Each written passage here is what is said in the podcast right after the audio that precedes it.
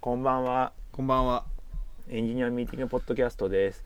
えっ、と、はい今日は、えーままた後藤さんがラスベガスに行ってしまったので、すごいぜ。二人で、そうですね、マイルがたまるなまた だってバルセロナ行ってラスベガスですよ本当世界エヴァンジェリストってすごい職業っすね。だって本当にあれだよ日本からさバルセロナ行く時はあれでしょ？あの日付変更線越えずに行くでしょ？多分はい。あの何？ユーラシア大陸の上通るじゃない？まあそうだね。で今度日本からラスベガス行く時はさ日付変更太平洋を渡るからさ反対方向に行くじゃない、だからし地球ほとんど回ってるよね、一周そうだね。すごいよね。すごいな、はい。飛行機ねまあ長く乗ってる。そうできれば乗りたくないからな まあえっ、と4月になりました。新年度です。はいもう新年度になりまして、まああの年号も発表されたし、そうだねそお札も変わるぜみたいなことう。お言ってるし、ね、札も変わるぜっていう。お札はもうなんかに15年だか20年だかに1回ぐらい変えてるらしいですね。20年じゃなかったっけ、うん、に前回がもう20年経つんだっていうことに軽く衝撃を受ける。そうだねうん新渡戸稲造がいなくなってからですよね多分そうそうだね。そうだよねあれ伊藤あれ？伊藤博文40年前？とかなんかそんな感じの、そうだね。うん、そのなんか時時の流れに軽い衝撃を受けますよね。そうそうそうそう。こんだけなんかキャッシュレスだとか言ってる中で、そんなお札が変わりますみたいな状況ってすごいね。そうだよねよく考えたら。あれ？福沢諭吉の前は誰だったんだ？諭吉はは変わってない長いんですよね。変わってない。んだよね、うん。かなり長いんですよ、野ね。口英世の前が夏目漱石だよね。そうだね。やべえちょっとなんかもう不安なんだけど。いやー 大変であの偽札とか偽装とかの話もあるだろうからねある程度のタイミングですり替えていくというか変えていかなきゃいけないんでしょうけど、なんかあれだよ、まあ一応なんかお札ってさその時々の最新テクノロジーを用いてその頑張ってんでしょ？なんだっけ、はい。おかえ？1000円を作るためのテクノロジーが1000円よりも高くなってんだっけ、へえそうすると偽装する時に1000円以上コストかかっちゃうから無駄だよねみたいな。はい。でそれがでもその技術の進歩で簡単にできるようになっちゃうじゃないはい。わかる？それそれでなんか変えてるって俺聞いたけど。偽装というか、まあ、偽装防止の技術も上がってるんだろうけどなんかその偽装防止のために当時やってた技術は高コストになるように作られてるんだけど今だとなんか簡単にできるようになっちゃったみたいな、はいはいはい。それをなんまか防いでる？って聞いたことがある、いやーでもあれだよね。あのー電子マネーとかで全部解決すりゃいいじゃんっていう思うかもしんないけど、ね。やっぱ完璧にさ廃れない限りはなんかやらなきゃいけないことなんだから大変なんでしょうなって。確かに。でもあれだよね。なんか多分きっとバブルの頃みたいな時よりも減ってるよね。お酒のおお札かお札のあの流通枚数って絶対。どうなんだろうね。詳しく数字見てないけどね。こんだけクレジットカードも進歩したらなんかその数字の上ではさお金はこんだけあることになってるけど実際流通してるお金はそんなないんじゃないかって気がするよね。どうだろうね。違うのかな？そこはね、うわかんない流通流通だからね。流通してるもん。だか話はどっかにどっかにすげえ蓄えられてるのかもしれないしね。ら結局日本銀行ってとこに入っていって、はい。なんか古いお札が交換されてるんだけど、別に今ってそんな実際のお金を動かすよりもデータでこう銀行ごとにこうなんか1億動かしましたってことにしとけばさ実際のお金を動かす必要ないわけじゃない、あでもあれでしょ？銀行の振り込みとかがそもそもそういう感じでしょ？でしょ？そうそうそう、うんうん。だから絶対量減ってそうじゃねみたいな。いやどう？わわかんない。もともとの金額絶対的な金額量がそもそもぶ物理で持ってかないじゃん。5億とかそうそ10うそう億とかって。だから昔から振り込みでなんかやってはいるはずなんだよね。そうだよね。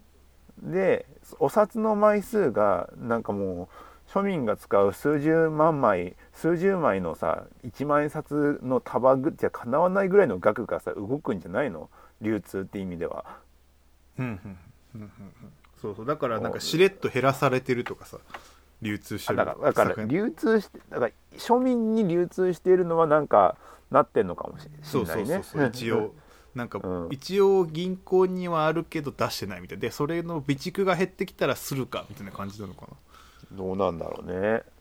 なわかんない。いやだ、うん、不思議だよね。あとはそう。でも今日はそお札だったもんね。でであの1日は令和が12時ぐらいに発表になってそうだね。なんかこんなにみんなマーケティングの人たちが令和に乗っかると思ってなかったよね。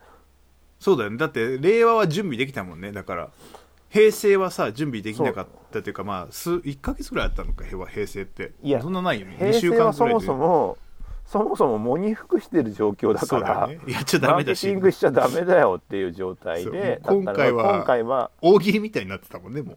そうそう。あのゴールデンボンバーとかさ。うん、あの即出したじゃん即出したね。あれはもう即完全にそういうことでしょ？そうだよね。大喜利みたいなもんじゃないも狙ってんだよね。ってんだよね。しかも iTune にもすぐ出してたもんね。うん。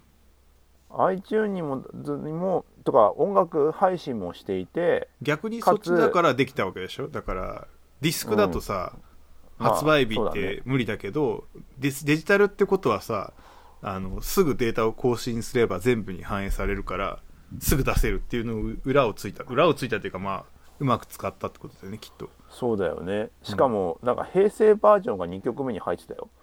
そのそうなの？ちゃんと聞いたの？全く聞いてない。いや iTune Music のところでなんか ああ令和ゴールデンボンバー出したんだ出してるんだと思って発売日見たら4月1日だったしうん。2曲目が平成バージョンって書いてあったから。まあそんなもんだよよっていうそんなもんだよなとかいう感じでやっぱすごいなんかあのいつもだったら4月1日ってあのエイプリルフールうん。の話でなんかまとめサイトがあったりするじゃないですか。ある。だけどかすんだもんねエイプリルフールちょっと。マイマイクロソフトがエイプリルフール乗っかるなよって言ったんだっけ？グーグルだ乗っっけか乗っいやマイクロソフト。マイクロソフトか、はい、Google は今回もちゃんと出してたよ。あの日本語入力のやつまた。懲りずにそう。だけどもまあまあず全然そっちのそのあの昼過ぎぐらいにいきなり YouTube のミュージックで「令和」って曲出したりとかさ、うん。あとは新聞の号外で令和がメルカリに大量に出品さ大れたりとか阪でめちゃめちゃパニックになったでしょ なぜ大阪っていう。でドドラマでドラマのその日の最後でもうすぐ令和になるしみたいな感じのセリフをねじ込んだりとかさ。そうなんか楽しそうだよね。楽しかったんだろうねって感じで。楽しかった。エイプリルフールとはまた違う感じのエイプリルフールでしたねと。そうそうそうそうそう。そうですよね。はい。なんかあれだよね。なんかみんな頑張るなって思って見てたよ俺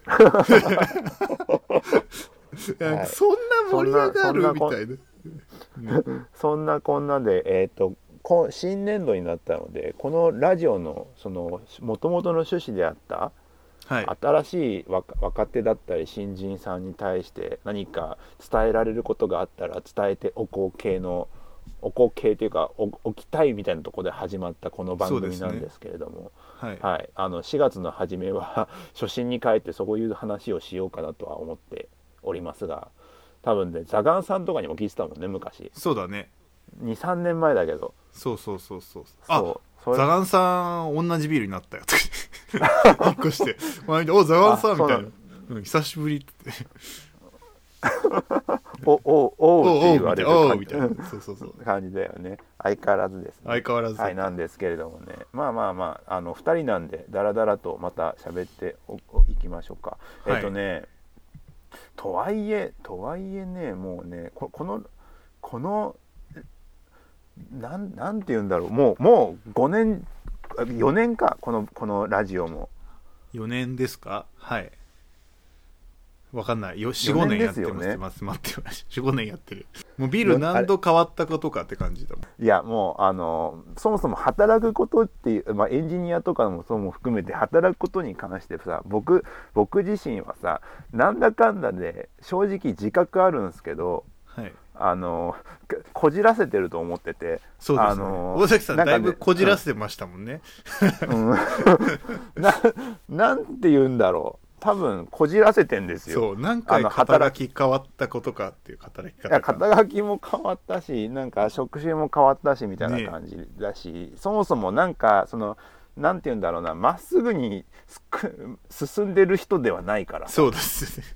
あのまだ僕らの方がフロントエンドでちゃんと一応は変わってないからまともだはい。気がするな、そうなんですよそうこじらせてる側の話なんで多分世の中世のあのよくある人っていうのはさきちんと肩書きがあってさくねくねしてないんですよね。うん。くねくねしないでずっと同じこと同じことっていうか同じジャンルでやってきた人たちがさ話してたりするからさうん。それは筋が通ってるんですよね。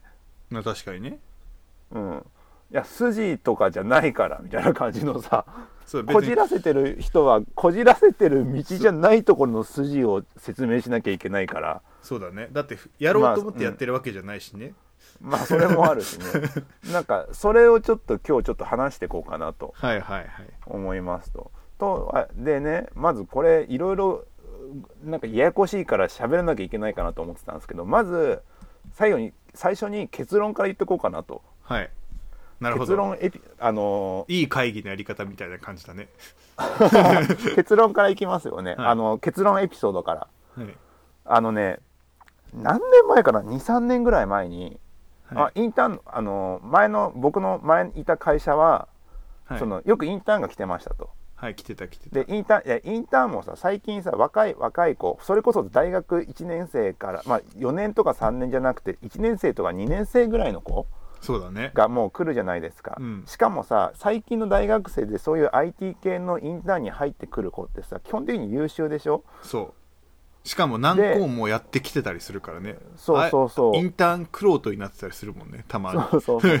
そう。でインターンクロートになってたりしててさでそのインターンクロートもさいろんな会社に行って学んでなんかクロートになってくる人もいればさうんあのさらにはハッカソンとかハッカソンとかよくあるじゃないですか、ね。学生のものもあればさ、ヤフーもハッカソンみたいなのがあってさ、はいはい。そういうのも参加してる人もいますと。うん。いるいる。でであの前にちょっとインターンの人とそのランチをする時になった時にそのその人そのの女の人ねその人は、あのまあハッカソン系とかよく出てる人でしたと。うんでかつ10まあ若いと。大学1年だか2年だか。うんだ高校時代なのかなからやってたのかな？うん。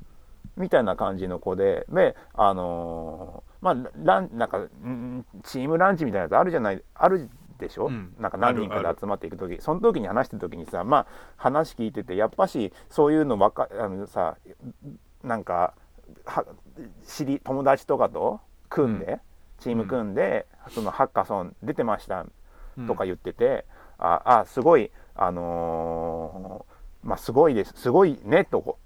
まああのまあ素直にうんすごすごいすごいよねすごいねと。そういうそういう時からそうやってやっててなんかすごいこういうの作ったりしててへえすごいみたいな感じのこと言ってたんですよ。うん。そしたらその子に「いやー年齢は関係ないですよ」みたいなこと言われてうん「ああ」って「そうですね」うん。そうですねっていう。そうもう367とかの自分からすると18区の人にグーの音のない正論っていうシチュエーションがありましてはいあのーでもまあそれだよねっていうのがまずまあ筋としてそこが結論なんですよ。はいえ？まずあのね ままず関係ないき基本的には何かを始めるとかっていうのは年齢はあんま問題じゃねえぞと。そうそうだね。まあそう。スポーツとかは辛いかもしれないけどね。IT こと IT に関して言えばあんまり関係ないかもね実は。そうそうそう。そうなんですよ。スポーツで比べちゃうとあれだけちょっどもと辛いよね。ちょっと辛いかもしれないけど基本的にあの仕事としてだよ。アスリートとしてじゃないよ、うん。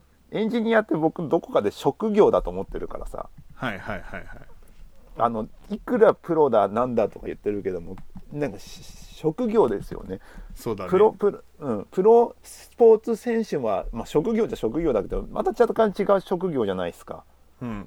ちょっとスポーツは置いといて。スポーツはややこしくなるからね。そう。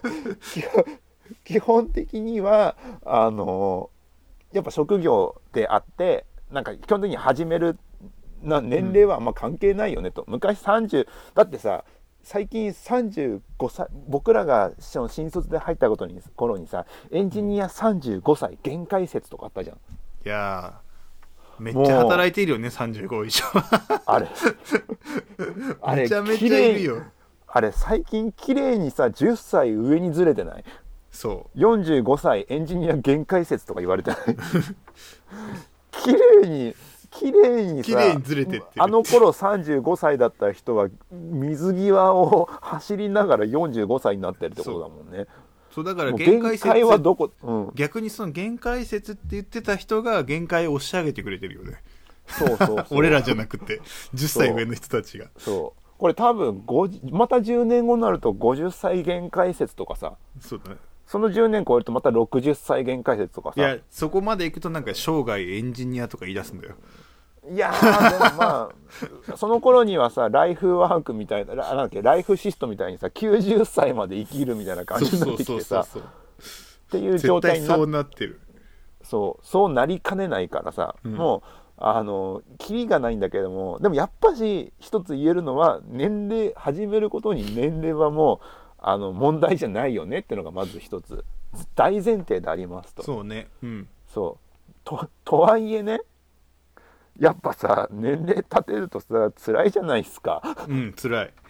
辛いじゃないで すか、うん。だからあのその年齢を年を取ることによるなんか大変なことをどんだけ排除できるかがなんか大事だと思うんですよ。ああ生存戦略的にはね。生存戦略的職業としてのエンジニアは問題ない人。それに対する障害がいろいろ周辺で起こるからそれをいかに うまうくん。マネジメントしていくかってことだね。そう。そこが大事だと思っててで年取ると何が変わるか多分新卒で入った僕が223の頃とか全然考えてなかったことですけどもはい。年取ると何が変わるかでいうとまず最初にあのお金かかるようになってくるよねっていう。まあね確かに。あの基本的にやっぱ生活をランクとか僕ずっと社会人になってからずっとお小遣い帳つけてるからえマジっすか？月の出費は全部把握してるんですけど増えてる。増えてますやっぱ増えてるそりゃ当たり前なんですよ。結婚けでも結婚しても結婚した場合は収入があのダブルになるねまああのダブルのとで、まあ、出費も増えるけどみたいなのもあったりもするものの基本的にはあの出費は増えるんですよ。っていうのも、ね。まあ、うん。2人住んだ2人でだったらさ家もその分広くなんなきゃいけないしさ。うん。子供も生まれたらさ養育費もかかるだろうしさ。うんでさらに言っちゃえばさ保険料も上がるしさ。それだよね。それは保険料もあそう上が上がるしあとなんかだんだんだんなんか服とかもさなんかスーツとか買わなきゃいけないシチュエーション増えるしさ。そんな大した額じゃないかもしれないけ確どかに。でもその部そのフェーズは俺一回去ったな。30ぐらいに急に来た時あったよ。なんか急そういうに結か婚ラッシュでみたいな。はいそうだよね。まあそういうのもああったりするしさ。もともと言っちゃうとさこのあの日本だけなのかどうかは知らんけどさ基本的には年を取るほどお金かかるようにできてますよと。はいそうだよね。ああのそのあのその高度成長期みたいなのがあああったわけじゃないですか。バブルみたいなやつが、はい。だから基本的に年を取るとそのローンとかもそうだしはい。学校あの子供の養育費あそのそれこそ小学校中学校大学ってなって大学が一番お金かかるわけじゃないですか、うん。なんか基本的にはあの終身雇用で給料が上がっていくことを前提にしていろんなことが組まれていて、うんうんうん。年取ってるほど収入高そうってた漠然と思うじゃん。うん。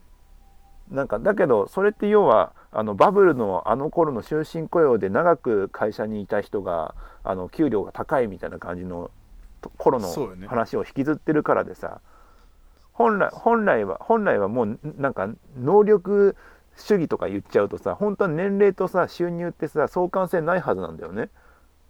そうね。そうそうだね。そう。そう。だけどもなんか出費に関してはなんかいろんなの見てると金かかる年を取るほど金かかるイベントって増えるっていう。そうねあれはな逆にその,、うん、その収入があるからを見越してそういう社会のシステムとか経済システムが出来上がってるのかな後から。なんかそれがおんぶに抱っこみたいな感じなのかなとはだよ思うんだけど。ねきっとなんかそんな気がするよね。そう。でそうなってくるってことはさまああのー終身雇用ってきないん今はもうないよね。ないねえ特にエンジニアという職業に関しては厳しいじゃないですか、ないことになってるね。うん。多分ない、ありえないよね。だって会社がないもんね。その会社が。ほとんどの会社がないもんね多分きっと。そう。あだってどっかに買収されちゃうとか中アジア圏のどこかに買収されちゃうとかさ。そうそうそうそう。なんか結局なんかそこにそそれをやってればいずれ増えるぜっておもまあもわかんない。車とかはあるのかもしれないけどでも基本的にはそこにベットするのは結構リスク高い話になってくそうるよね。だって家電系はさもうほぼ崩壊し始めてるでしょ。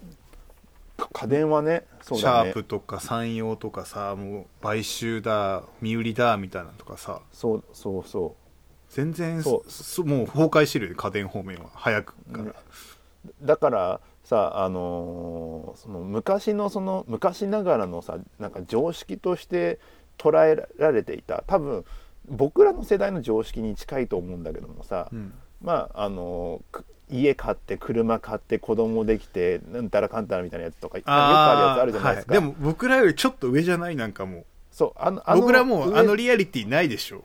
大崎さん車買ってとか思ってないでしょ全然。いい車乗ってって。だからちょっと上だよ思ねあの世代ってそう。あの世代のあの感覚っていうのはもう不可能だよね不可不可能っていう不かリアリティがないもん。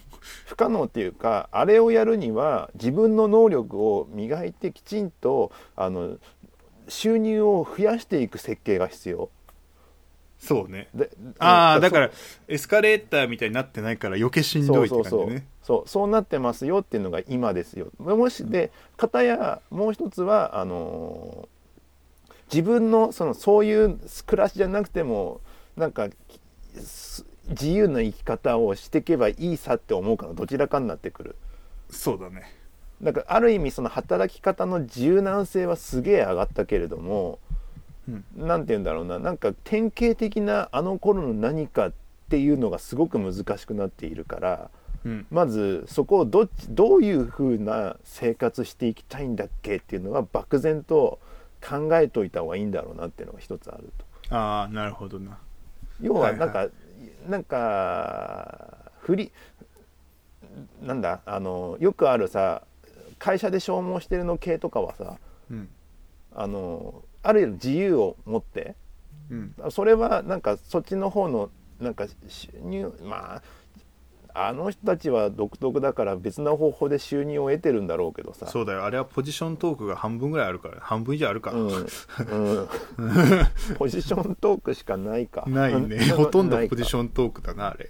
うん。なんかそれはそれでまたなんか稼ぎ方の一つなんだろうけどさ。うん。まあまあそんな感じでちょっとその上下すごい激しいしあのー会社というところに勤めると余計になんかそこら辺が気になってくると。うん。まあふっていう状態ですよっていうのがまあまあ一つありますよと。そうですね。でもうもう一つその身に染みておかなければいけないことでさ。うん。とはとはいえねうん。もう一つ大事なことでお金の方だいわもう俺は自由に生きるんだっていう人はもう生きてくださいでそこではいよ頑張れっていう感じでおしまいだからさ。こんこっからはそのある程度自分の能力を高めるっていうところの話うん。に絞っていくと、お金でモチベーション保ち続けるのはなんだかんだで難しいですよねと。お金っていうのは昇給していくことを？みたいなこと？そう昇給していくというか給あのお金をもらうってこと自体に対してのモチベをなんかまあ仕事する上でのモチベーションって必要になってくるじゃないですか。ああはいはいだからなんだ？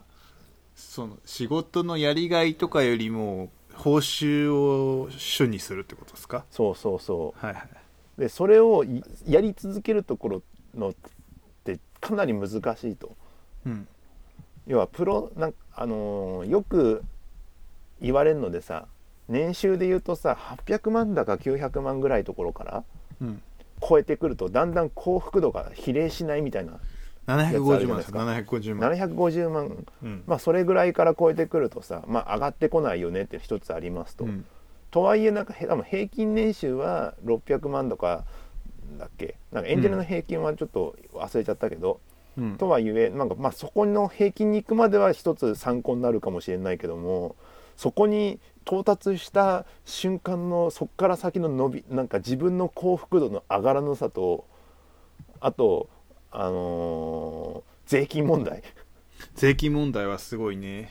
その2つによってなんかお金をそのとはいえ600万すごいエンジニアの人たちでもっともらってそうじゃないですか単純にもらってる、もらってますよ。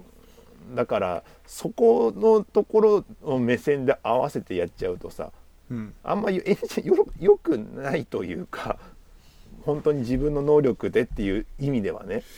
そうなんだよ。だからややこしいのはなんかあれ、うん。純粋なエンジニア能力と報酬が微妙にズレがあったりするじゃない、はいはい。それもだから辛いとこだったりする。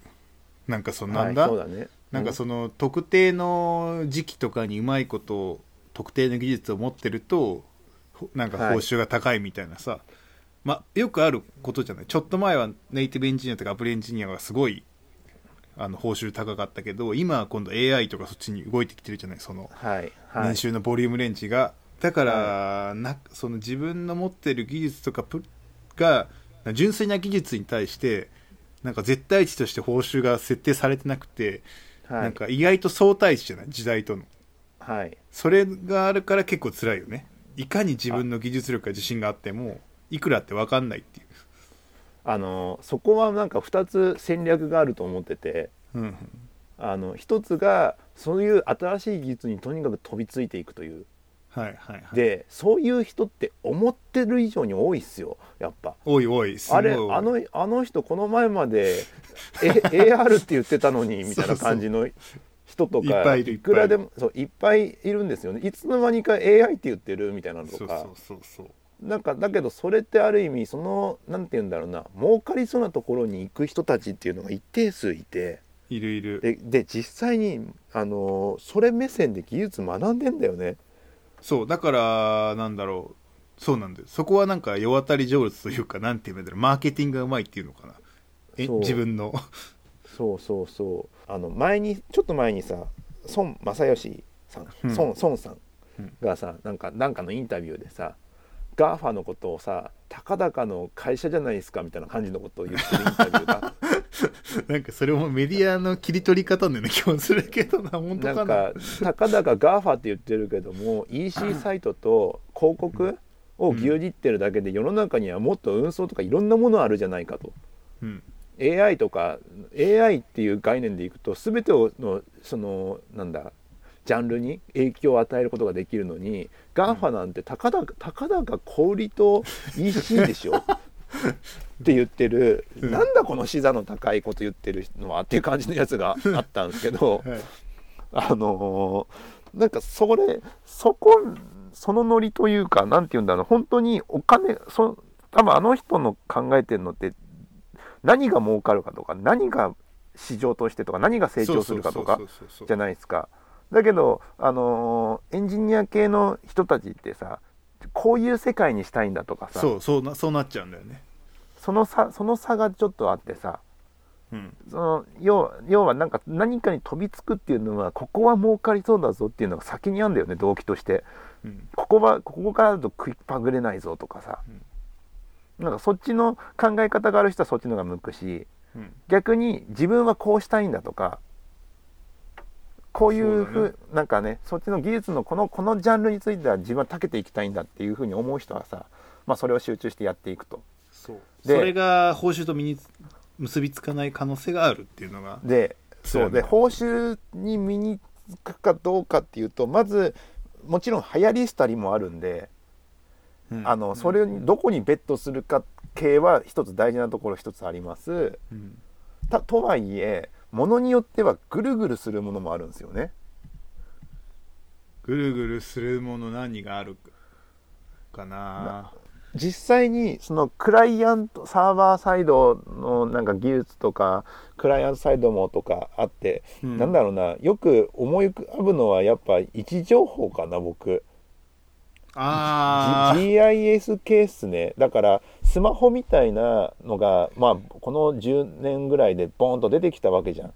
うん。でそれまでは、G G、GIS の情報って要はマップのサービスの中の一つではい。なんて言うんだろうな。なんかそんなに取り扱うタイミングはなかったけどもそのスマートフォンデバイスっていうのが出たできたおかげで,、うん。でどっかのタイミングで iPhone にコンパスが乗っかったじゃないですか。そうだね。もうそれで GIS 業界はそれまではどうやったら位置情報はお金になるのかと。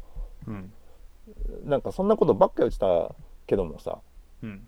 それが、あのーまあ、こ乗っかったことによってさはい。みんなが持ってるデバイスに乗っかったことによってさ取り扱う機会がすげえ増えたぞとかさ。うんあわよくば広告に使ってやろうとかさなんかいろんなところの使い道ができたりするとさそ,、の地域とかそこら辺の情報に詳しい人がさ一つ活躍する可能性が出てくるわけでさうん。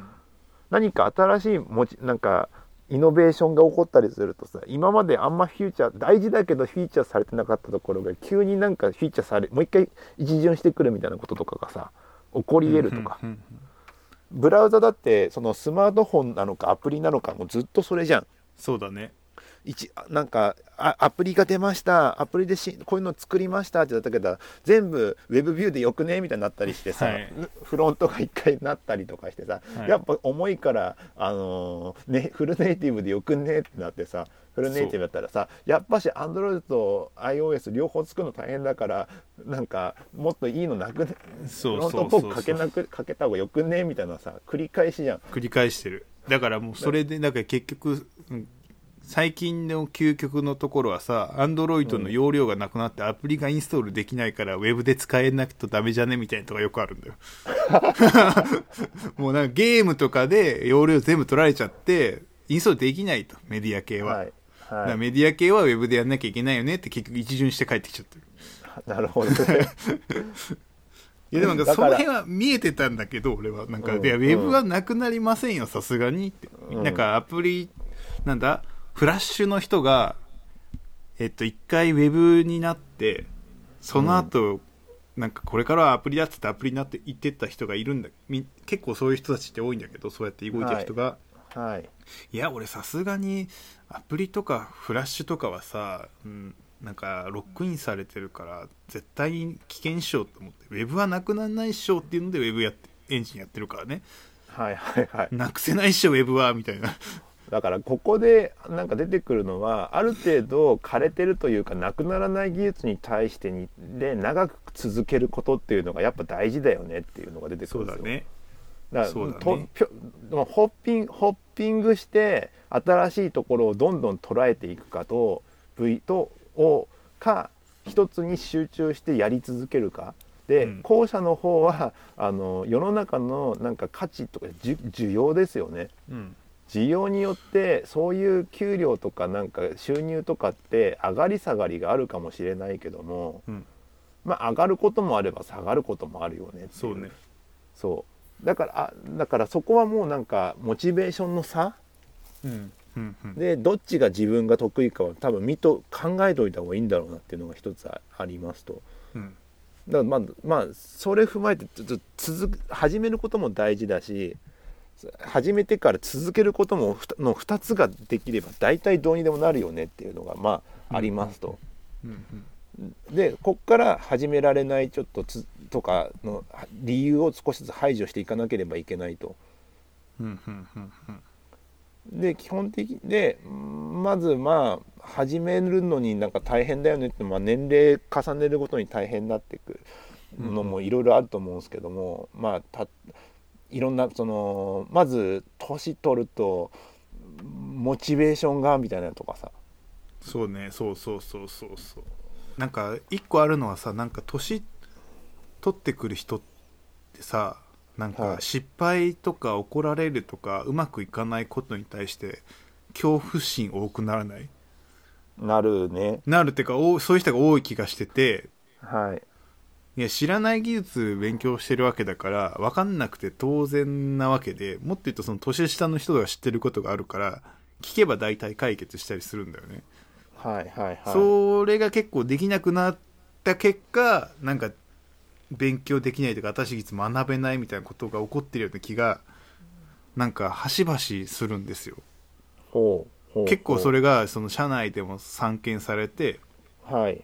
なんかその相手にわからないことを聞くっていうのをさらけ出すのがちょっと躊躇するっていうなんかフェーズに来る人たちがいるんですよ。なんかはいはいはいはい。ある程度のとこまで行くと多分それはその平600何万のその平均年収ちょっと超えたぐらいだと思うんだけどはいはいはい。だからある程度自分の下にも人がついてるんだけどもみたいな。はい。それでその自分の下の人にこれ分かんないんだけどこれどうやってやるの？とか聞けないみたいな。はい。のをなんか見受けられてはいなんか大変そうだなと思って。僕の場合はなんか隣の若い子にタイプスクリプトめっちゃ詳しいからこれタイプスクリプトでどうやるのって聞いてすごいタイプスクリプトめっちゃすごいみたいなことをキャッキャしてるから。あのー時間時間管理も年齢を重ねると難易度が上がるものとして時間管理もあると思うんですよ。時間管理確に関してはまあ体力もあのちゃんと寝ないとダメだよねっていううだねそうだね。もう話もあるしそれこそ家のもう僕もう今月から保育園に送る生活が始まったんで時間か時間管理厳密になってる状態でなるほど。朝6時に起きてとかさご飯作ってとかさ。僕も今2日に1回リハビリっていうんでめっちゃ時間管理ちゃんとされてますよ。いやもう本当にそういうのもあそっかあの骨折ったやつ。骨折ったりまあ確かにだから通院も多くなるじゃない。なんか年取ってくるとね。そう。だそういうのとかでちゃんともうなんか意識的にやってまあ若い若い頃っていうか好奇心さえあればさ基本的に無意識でさなんかできてるところをちゃんとここのタイミングでこの時間中にこれやんなきゃいけないからこうやんなきゃいけないって意識しながらやっていくことが増えてくるんですよね。そうだね。僕俺週予定めっちゃ確認するもんうん、なんか先回りし先回りじゃない予定結構先見えてないと結構しんどい時ないですか？もありますね。あもうこの ここで休憩しようみたいな。この週末きついから今日ちゃんと寝とかないそうとダメそうそうだとかね。そうそう。そうそれあるんだよな。そうそういここ飲み会続くなみたいな。ここら辺でちょっと休憩しとくかみたいなそういうのも増えてくるからその時間管理とかもなんかやんなきゃいけなかったりとかもするしあとはなんかあれだよね。あの自分に与えられたミッションって単純に年齢を重ねていくと会社員だったら変わってくんだよね。フリーランスとかだったらさ、フリーランスの契約する時のさそのコミットメントでやるからいいんだろうけどさ、うん。どうしてもさあのある程度人がいっぱいあの新卒みたいな制度がある。うん後から人が潤沢に入っ定期的に入ってくるような組織だとさ自分に与えられたミッションってさ人に教えるとかさうん。なんかそういうのが入ってきたりするとだんだん時間もなくなってきてとかさ。そうだね。それはある、うん。なんかそそうそういうのとかもあったりとか。あと俺はなん新卒研修やってて大変ですよ。あとはなんだ。あとは始められない理由。人間関係か。人間関係周りとかもあのー人間関係って言ってもさ要は家族とかのさ介護とかもあったりするじゃん。あるね。介護とかで時間がとかもあったりするしそれもあればなんか職,、うん、職場もあんのかな？職場っていうとその後輩の話だったり上からなんかそっちやってないでマネジメントしろとかいういう話もあればそうね。なんかとかできたりとかもするしとかさいろいろいろんな続かない理由はなんか年が取れば取るほどなんかそがれていくんですよね。なんか出てくるからそれをどうやって排除していくかっていうところうん。を考えなければいけないと。うんうん。で、えっとそう。そうなってくるとさもう本当に定期的にあと運動運動をするとかさ。運動もしなきゃいけないよね。最近だから骨折ってかしてないからな。その代わりだからうん会社がちょっと大変遠くなったから、はい、その分歩くようになったから若干良くなったけど。僕その子供を連れて土日にちょっと公園とかに行くんすよ。はい。あのちょっと歩けるようになってきたから。はいはいはい。だからで公園に行くのにあの抱っこ紐ではいはいはい子供を抱っこしてはいはい。結構もう 10,、まあ、10キロいかないぐらいだけども、うん。まあ、結構な距離を重いのをも背負って歩いてってさそうだねで公園でさキャッキャキャッキャしてるけどさあアップルウォッチってさ自分が背負ってる量をさ認識してくんないからさ もう僕の頑張りが全然アップルウォッチに反映されなくて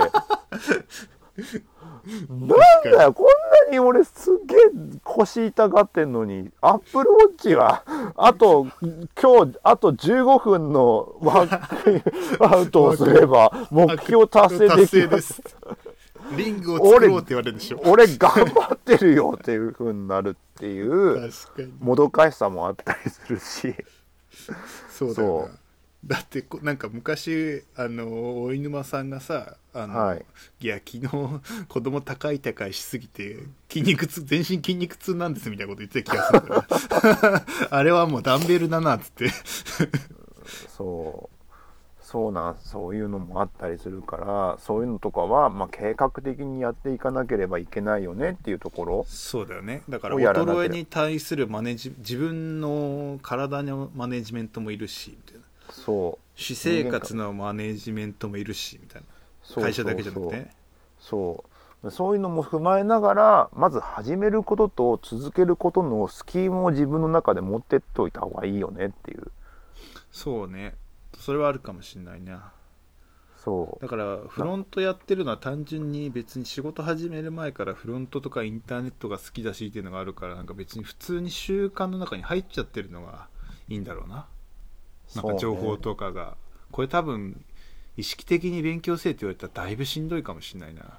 あのー無意識いやフロー状態ってよく言われるけどさうん。フロー状態で仕事とかできるってかなりしなんか幸せなことというかそうだね。なんかアベレージ高いんですアベレージというか好きでやってるってやっぱ強いんですよね。うん。だってあのげ下駄履いてるようなもんでさうん。本当にちゃんと段取りを決めてやっていくとさめっちゃ辛いんですよ。こう今のやつを踏まえて意識を持って持ちながらうん学習をするとか学ぶっていうのは。だからあのよく言われることでなんか習慣化しましょうとかだったりとか。そうだよね。いやーだからさ運動とかはさやっぱ我々しんどいじゃない。はい。習慣にしなきゃいなんか入ってないからさはいはいはい。無意識のとこに、でもウェブの話とかはさ習慣に入ってるから別にや意識しなくても入ってくるからラッキーって思うよね。そう。あそれができるかできないかじゃあできない時はどうすんのよっていうさ。そうだね。大変だな。そう大変って言ってるけどできない時もあるしさそれこそ誰かからさあのーこれ新しくやってよとか言われたりとかしてさ。うん。急になんかやんなきゃいけなくなったりとかするじゃない。うんなんかそういう時に、まあ、無意識でできないこともやんなきゃいけない時があってうん。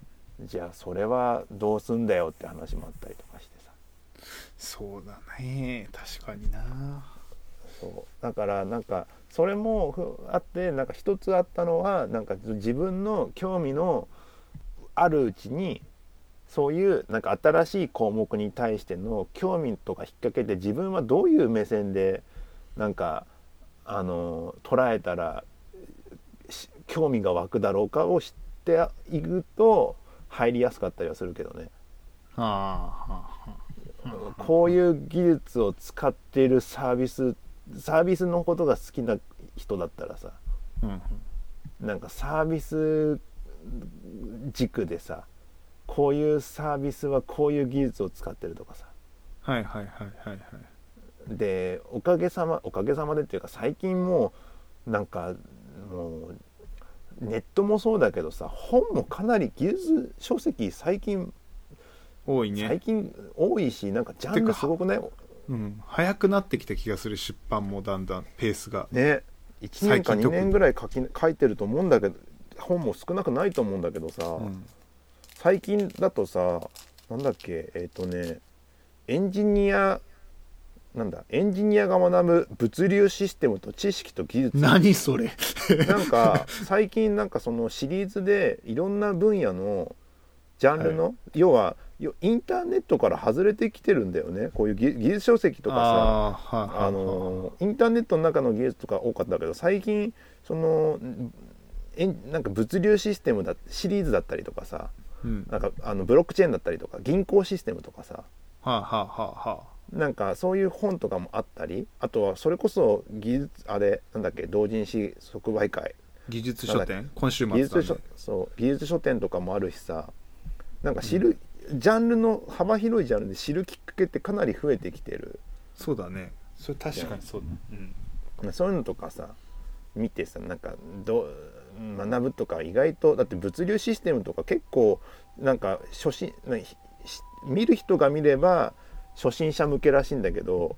誰だその 誰見る人は誰なんだろういやだからもうその物流システムとかやってる人。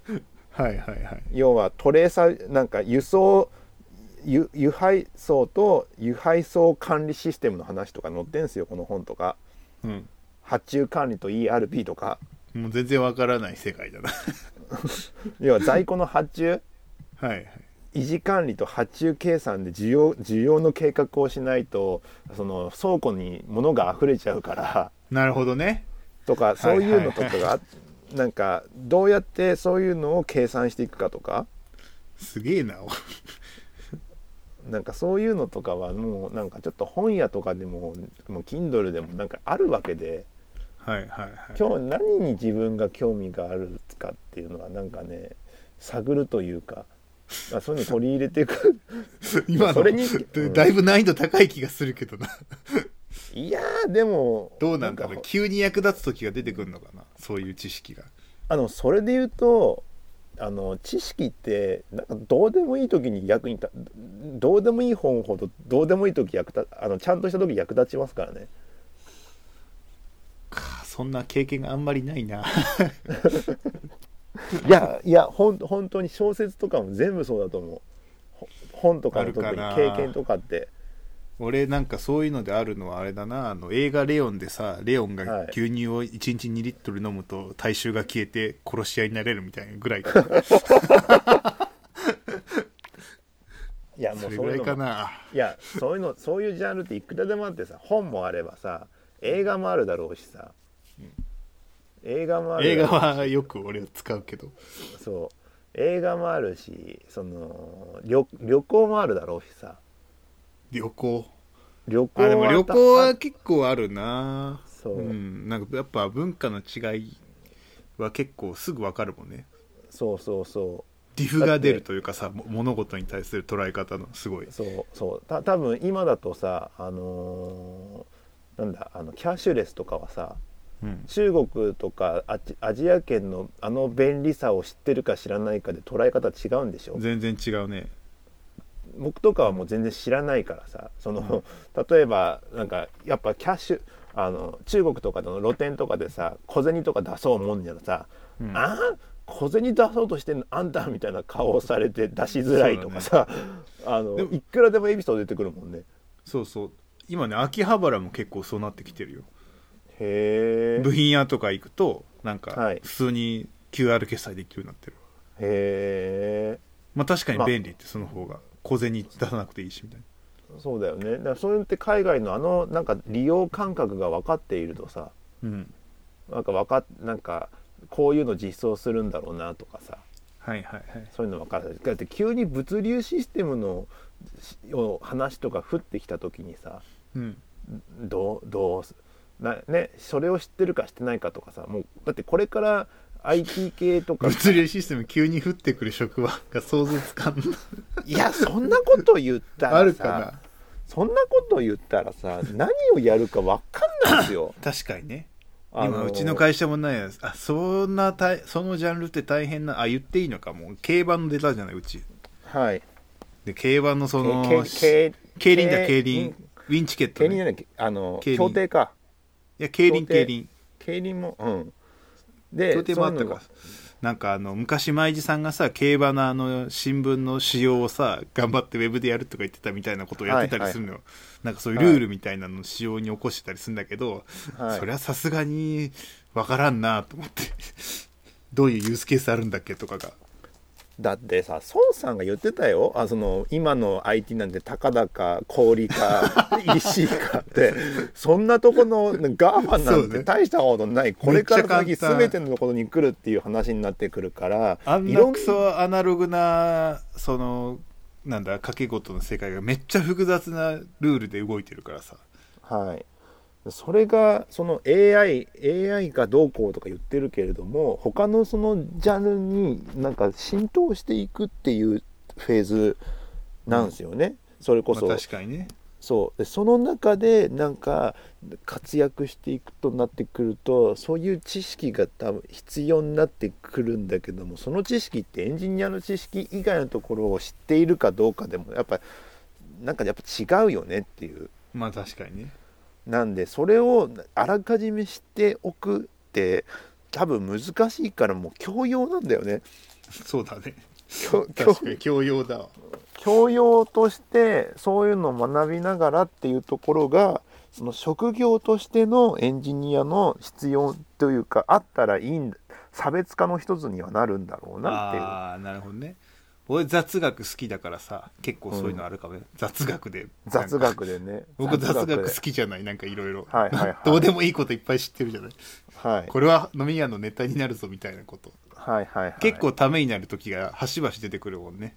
うん、そうそうそう。そういうのとかがありながらもなんかいろいろと目の前とはいえ、あのー僕のす好きなやつの「こじこじ」のさ第1話のさところでさ、あの二郎君とこじこじがさ、あのーまあ、2人で喋ってる時にさこじこじになんかすげえ文句があって二郎君が「お前なんかどういうことしてくれるんだあお前何なんだよ」とか言ったら違うか、えっと先生かなんか0点を取っこじこじが0点取って怒ってるのにお前はななんなんかそんなこ0点取ってどなんかひどいやなんかまあどどういう勉強してんだみたいなこと言ってたけどなんだかんだでこじこじはこじこじだよって言ってさ、そうだねそう。言ってさあのあなんかもう何も通じなくて先生意気消沈してさそれを二郎君が見てさあたと鳥の二郎君がさ見てさうん。家帰った後にさ家であのおあのお母さんにさ「そう言うんだよね。あんた確か同じこと。あそうだわそうだあんたちょっとそ部屋の掃除してないで何やってんの？勉強しなさい」とでそんなこと言われても「二郎は二郎だよ」あの 何があっても二郎だよって言ったらぶん殴られるっていう。それそれをめちゃめちゃ覚えてるわ。確かそうだそういう話だ。そんなこと言ってないでこっちはあのー生活かかってんだからあんた早く勉強して社会に出なさいみたいな感じのやつがあるんで。確かにあったあのなそう足元と哲学と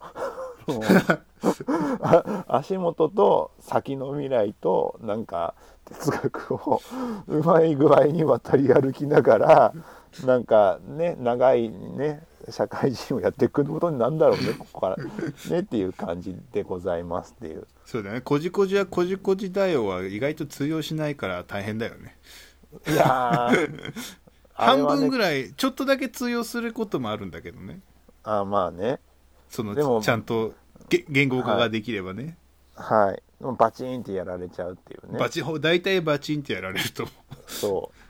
そういうねいろいろなことがあったんですが。まあなんかちょっと喋っててもこれでも全然なんかあれだな。喋ろうと思ってたことがまだまとまってきててないけど一応ここもうこれで1時間だからこれぐらいにしとこうかなそうだね。大崎さんのその曲がりくねったキャリアの話一切出てこなかったね一切出てこなかった。基本的にはお金をあのまとめるとあのまず始めるまあ始めること大事だよと。